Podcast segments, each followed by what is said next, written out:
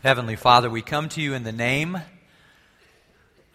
that is above every other name, the only name given among men whereby we must be saved.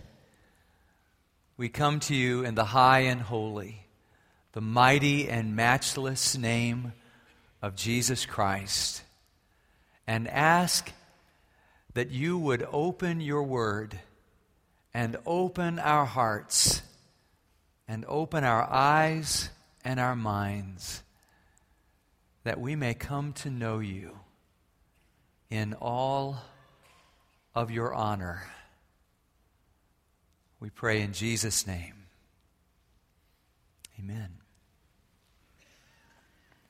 I was glad when they said to me, Let us go into the house of the Lord. It's good to worship with you this morning and to be here in this place. The book, The Final Salute, um, tells the story of Major Steve Beck. He's a, a U.S. Marine whose heart wrenching task is to inform the nearest of kin when a Marine is killed in the line of duty. He doesn't just break the news to them, but he's the one who helps them walk through that process ministers to them. He even oversees the honor guard that comes to salute their fallen Marine in the funeral service. And if you've noticed, they um, offer what he calls a slow salute. It's on a three count, and then it holds for three seconds, and then three seconds down. And his rationale for that salute, which takes nine times longer than normal, is a salute to your fallen comrade should take time. Indeed, those who uh, die serving their country are worthy of great honor, worthy of a slow salute, worthy of extra time. Because to do some things fast, uh, just to get them done so we can move on to the next thing in our lives, would send a subtle message, wouldn't it? A message of disrespect. And so it is with worship of our Heavenly Father. We cannot hurry honor. God deserves a, a slow salute. And the Savior who gave his life for us and rose again is worthy of our time. He's worthy of all of our time. Malachi wrote to some who honored the name of the Lord and some who dishonored the name of the Lord. But he left them with the strong impression that our honorable Heavenly Father not only deserves honor, but he delights in those who honor him. So, would you honor him with me by standing as we read his word today, Malachi chapter 3? I really want to read just a few verses a verse from chapter 1, a verse from chapter 2, and then our central passage where we've come to in our study, Malachi 3 13 to 18, and then one more verse in chapter 4. Malachi 1, verse 6 A father's honor. A son honors his father, and a servant his master. If I am a father, where is the honor due me? If I am a master, where is the respect due me? Says the Lord Almighty. Then in chapter 2, verse 10, he asked this question Have we not all one Father? Did not one God create us? Why do we profane the covenant of our fathers by breaking faith with one another? And then in chapter 3, verse 13, again, our focal passage, we'll camp out here this morning. You have said harsh things against me, says the Lord. Yet you ask, What have we said against you? You said, It is futile to serve the Lord. And what did we gain by carrying out his requirements and going about like mourners before the Lord Almighty? But now we call the arrogant blessed, certainly the evildoers prosper, and even those who challenge God escape. Then those who feared the Lord talked with each other. And the Lord listened and heard. A scroll of remembrance was written in his presence concerning those who feared the Lord and honored his name. They will be mine, says the Lord Almighty, In the day when I make up my treasured possession, I will spare them, just as in compassion a man spares his son who serves him. And you will again see the distinction between the righteous and the wicked, between those who serve God and those who do not. And then in chapter 4, verse 6, this last verse, talking about um, the revival that will come and Elijah.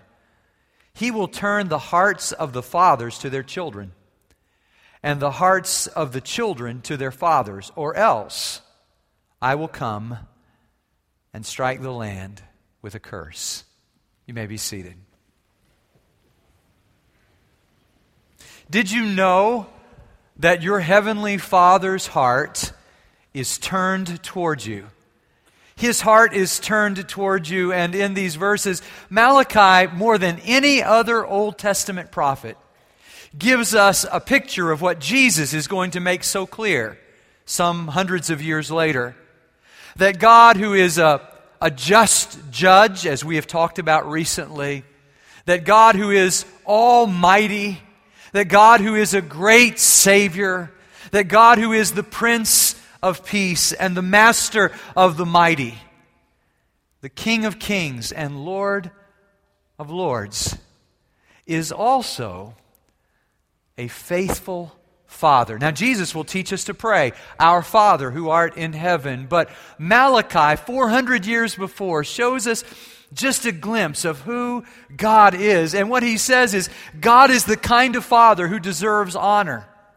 God is the kind of father who invites us to live honorable lives in our relationships with each other. God is the kind of father who delights in those who honor him. And God is the kind of father who wants to turn the hearts of fathers toward their children and the hearts of children toward their fathers. I knew I needed to tell you today that your heavenly Father's heart is turned towards you. When I was sitting with a friend of mine, a friend I hadn't seen in 30 years, his dad knew my dad, and we each knew each other's dads when we were growing up.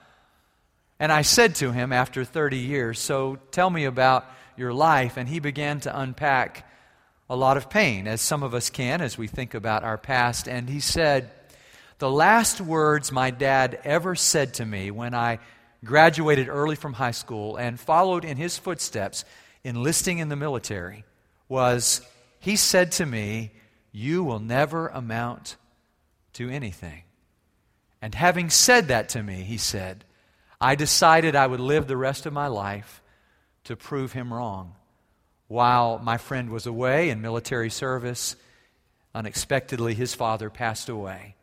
And they never had a chance, and they would have if they'd had the chance, to clarify those words, to change that conversation.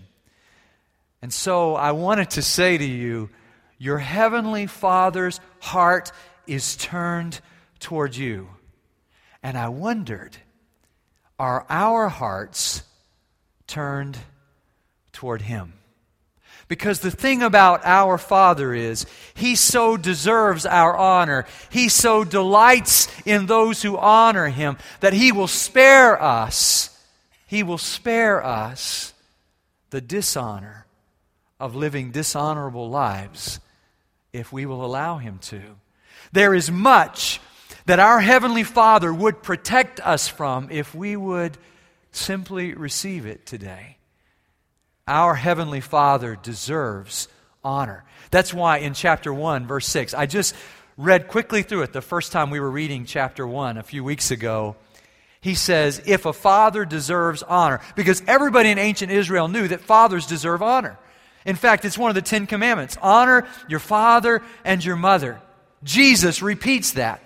The Apostle Paul repeats that. It is replete in scriptures that those who are fathers deserve to be honored. And the Heavenly Father says, If I am a father, which would have been an unusual thought, if I may say, in the ancient Israelite mind. They knew God as a great judge, they knew Him in a lot of ways, but God says, If a father deserves honor, and I am a father, don't I get some honor? Where is the honor? And he asked the question we learn in chapter 3, verse 13, because some people were dishonoring him. He says, You have said harsh things about me. On face value, if you hear somebody saying something badly about God, you, you know those people are wrong. Like when you walk through the bookstore and see Christopher Hitchens' book and his title, God is Not Great. Immediately you think, this guy's in left field. He's all wet. I mean, anybody who would say that God is not great doesn't really know God, prompting Dinesh D'Souza to write the book, What's So Great About Christianity. But he's not talking about atheists here. If you look at verse 13, these are some of God's people. And I want you to hear their attitude because it might someday tempt you and I in some way. We might be tempted to, to project a very similar sentiment. These people are the forefathers or forerunners, we would say, of the Pharisees. And what they say is, it is futile to serve God. They're saying, what's the point? It's vain to serve God. And then listen to what they say. What did we gain? Do you hear it? They're scorekeepers. And they've been keeping score. And in their minds, they've done a lot for God. And in their minds, He hasn't done a lot for them. In fact, they've got their own little list of Beatitudes there in verses 14 and 15. Blessed are the arrogant, they say. Blessed are the evildoers, for they prosper. Blessed are those who literally shake their fist in the face of God, who test God because they seem to escape. They say, you know, here we are doing the right things. And I read this this week, and do you know who came to my mind? Maybe this person came to your mind as well. The older brother of the prodigal son. Remember?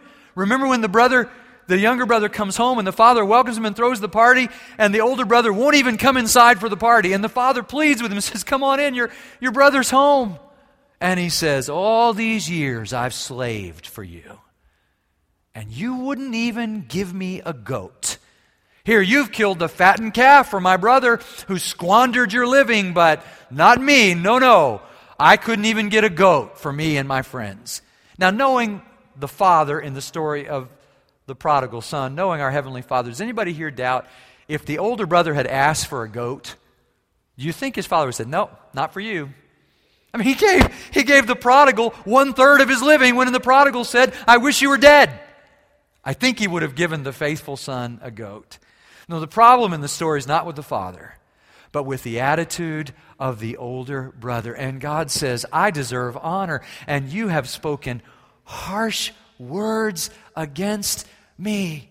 And they have come to doubt the goodness of God. And I'll tell you, if your mindset in worshiping God is that of keeping score, you may at some point find yourself in a state of doubt. I don't know if you've seen this little movie called Doubt, and Meryl Streep, who is just brilliant, who plays a very nefarious and sardonic role in this movie. She she plays the role of a nun who makes a false accusation against a priest and then will not be confused by the facts. And at the end of the day, she is boasting and braggadocious about the fact that she has gotten this priest run off. But then she confides in another young nun who knows the truth and doesn't believe her at all.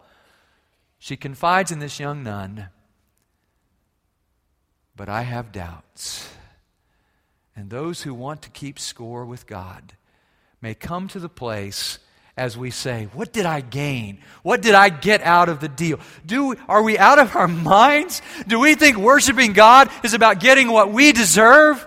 Scratching His back so He can scratch ours when we need Him to?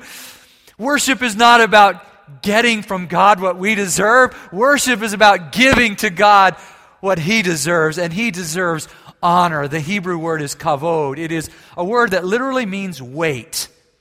Our Father, here's the image, is a heavy weight. He carries a lot of weight, and He deserves weight in our lives. We ought to give Him value. We ought to value what He values. We ought to give Him His worth, His worthship, His worship we should give him honor because our Heavenly Father deserves it, and he deserves it because he is honorable.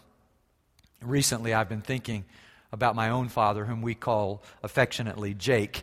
And I notice about my dad that he sees potential in things and people, and he hates for it to be wasted. In fact, um, recently he was down here, and my younger brother, like I, has not a mechanical bone in his body. My father, on the other hand, is a, is a brilliant mechanic. I mean, if it's possible to be brilliant at that, he really is. And, and so my little brother had a problem with his car. He thought his, his battery was uh, his, his, his battery was out, so he went and bought a new battery. And then my dad came down and tested the other battery and said it wasn't the battery at all, and fixed the car and took the battery, the old battery, in and got it replaced on warranty, so that my brother had an extra new battery sitting in his garage. Now, this for my father was a matter of some concern. In fact, from time to time, he would call my brother and ask about the battery. How is the battery? Do you still have the battery? And at one point he said, You know, I'd like to buy that battery from you. And my brother said, You can't buy that battery from me. You got it for me for free. I'll give you the battery for free. And my father was down here one time and he said, But I flew down. I don't think they'll let me take it back on the plane. now, this became a matter of concern for him, and so over a period of time, he called my brother, he called me, and he figured out he was coming down for one of my nephew's graduation, his grandson's graduation, and that one of us from Houston, if we were coming up to the graduation, might bring the battery with us. And he was willing to make an exchange for the battery. He didn't want it for free. He was going to give my brother a toolbox. I'm not exactly sure what he thought my brother was going to do with the toolbox, but he wanted that, as he calls it, with two syllables battery. I want the battery. And so, my brother and I, the night before I was going up to the graduation, my brother couldn't go up, my brother called me and said, You got to come get the battery. You can't go to Dallas without it. And I said, Well, okay, I'll, I'll, figure out a way. What's going on with you? And I said, Well, Andrew's playing in a playoff game. I said, Well, I'll bring Casey. Casey had never met Andrew and John and Samuel, my brother's little boys. And so I said, We'll come watch Andrew play baseball, and then I'll get the battery. And so, I mean, I'm talking like my father. And so I, you know, my brother says, Here, the battery is no longer mine, it's yours. And I put it in my car and I drove to Dallas. And I just thought, you know, when I get there, it'll be interesting if maybe we could just sort of play a little trick on dad. You know, just, you know, because this is, seems to be very important to him. I walked in the graduation celebration, and my two older brothers were standing there, and the first words they said were, Did you bring the battery? And I said, Yes, I did. But I don't think we should tell dad that. I think here's what we should say Dad, I stopped at a Starbucks. The battery was in the back floorboard. The, the thieves did not take my laptop. They didn't take my wallet. They didn't take my money. But they took the battery but we couldn't pull it off because you have to get up really early to fool Jake. And so, my dad, you have, a sun has never risen with more glory than the smile on my father's face when I placed the battery firmly in his hand. And he took the battery and gave me the toolbox, and we made the exchange, and he was absolutely delighted. And I've thought so much about the weight of the battery and this word honor, which means weight. And I'll tell you about that my father can buy a battery. We could buy him batteries. In fact, we thought at one point we might just buy him one just to sort of end the discussion, except he didn't just want any battery. He wanted that battery because he didn't want that battery to be wasted because he sees potential in things and he doesn't want them to be wasted. So, from time to time, when a family member of ours will do the unthinkable and think about not going to college, which my father was not allowed to do when he was young, he gets on the phone and says, No, I will help them go to college because they need to go to college because he doesn't.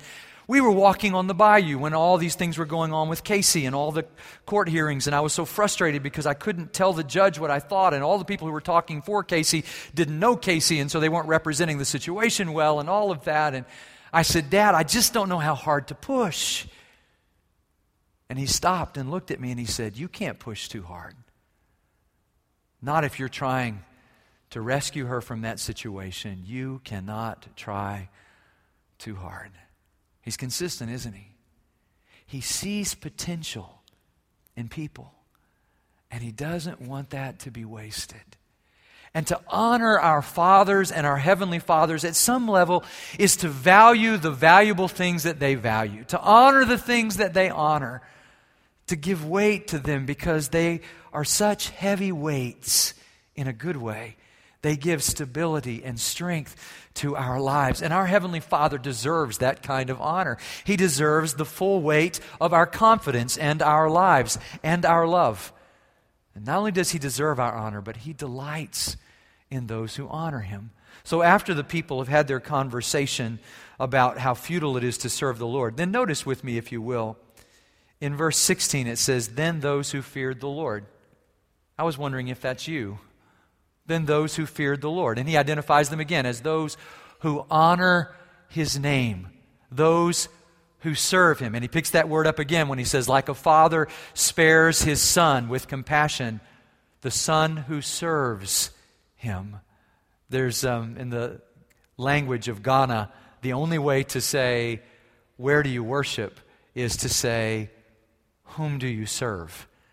To follow God is to be a servant. And he says, If you will serve me, if you will fear me, the word awful comes to mind because it is to be filled with awe. We've made it a bad word, but if you look in the Old Webster's dictionary, the word awful means inspiring awe. It means um, in, incredibly um, influential and highly impressive. Our God is awful, and we fear him. He fills us with awe, and we honor his name. There's that word again at the end of verse 16. Those who give honor to his name. And just notice about those who fear the Lord that when they get together, perhaps as you did in Bible study, those who feared the Lord last hour came together and talked about the Lord and honored his name, that he takes note of that.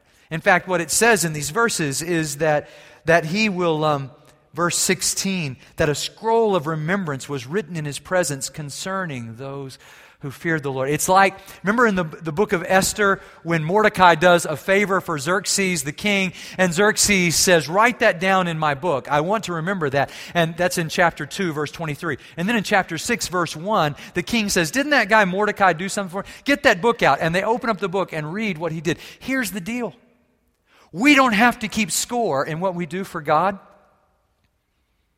because he can keep score. He knows what we have done. He knows the score, as it were. So we don't have to remind him what we've done for him. We don't have to tell him about the great sacrifices we've made for him. He already knows.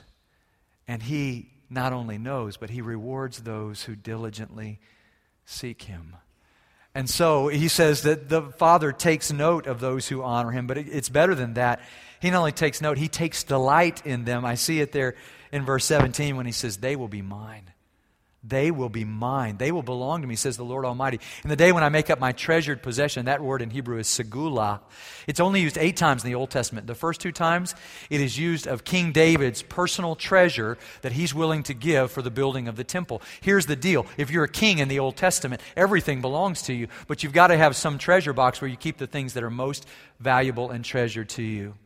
Perhaps coins, money, um, keepsakes objets d'art, things that are very valuable to you, and you treasure those things. The first two times it's used about King David taking out of that to make an offering. The other six times it's used of Israel.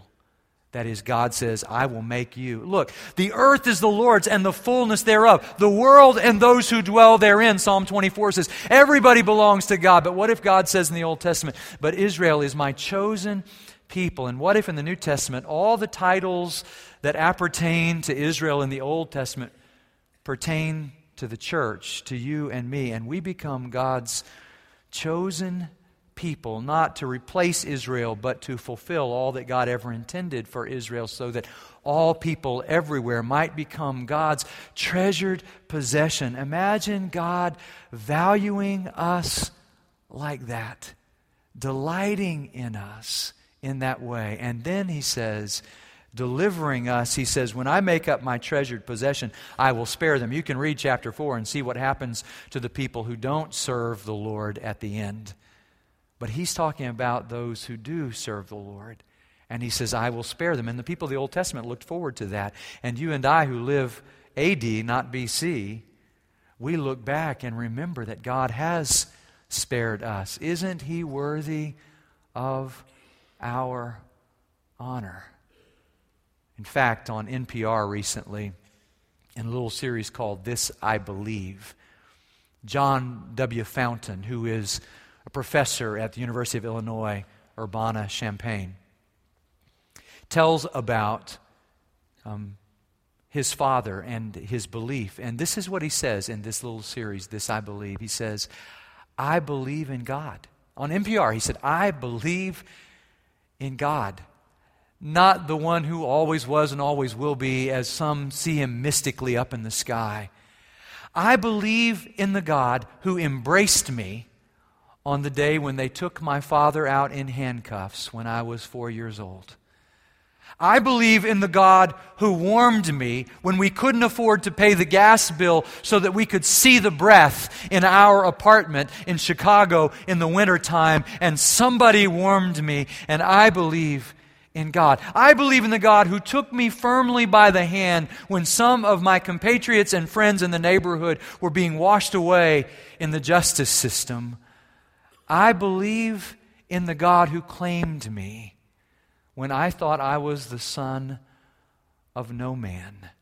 I believe in the God who sent his only Son, Jesus Christ, to be my deliverer and redeemer, he said.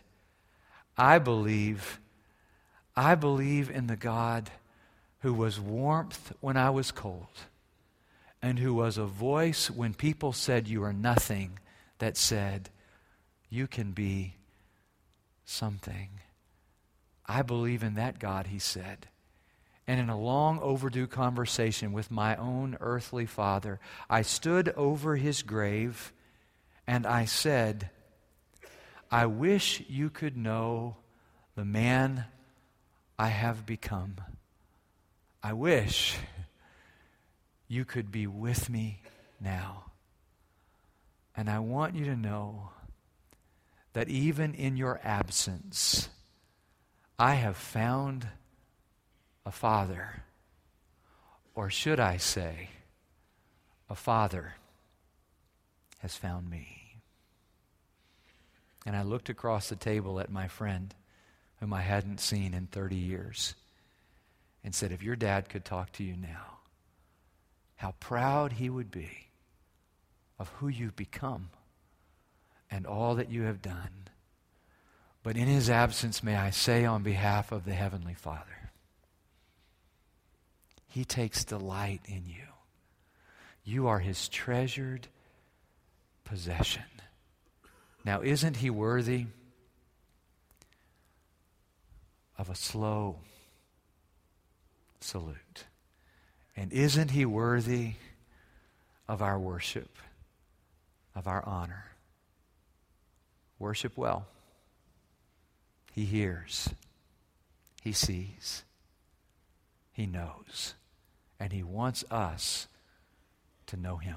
Would you pray with me? Father, thank you that you are here among your people, that we are not alone, that we have never been alone, not one moment in our lives have we ever been alone because you have been here all the while. Help us now, I pray, not only to perceive your presence but to practice your presence and to give you honor, your honor, because you are honorable. And help us to live honorable lives in honor of you, we pray. Amen.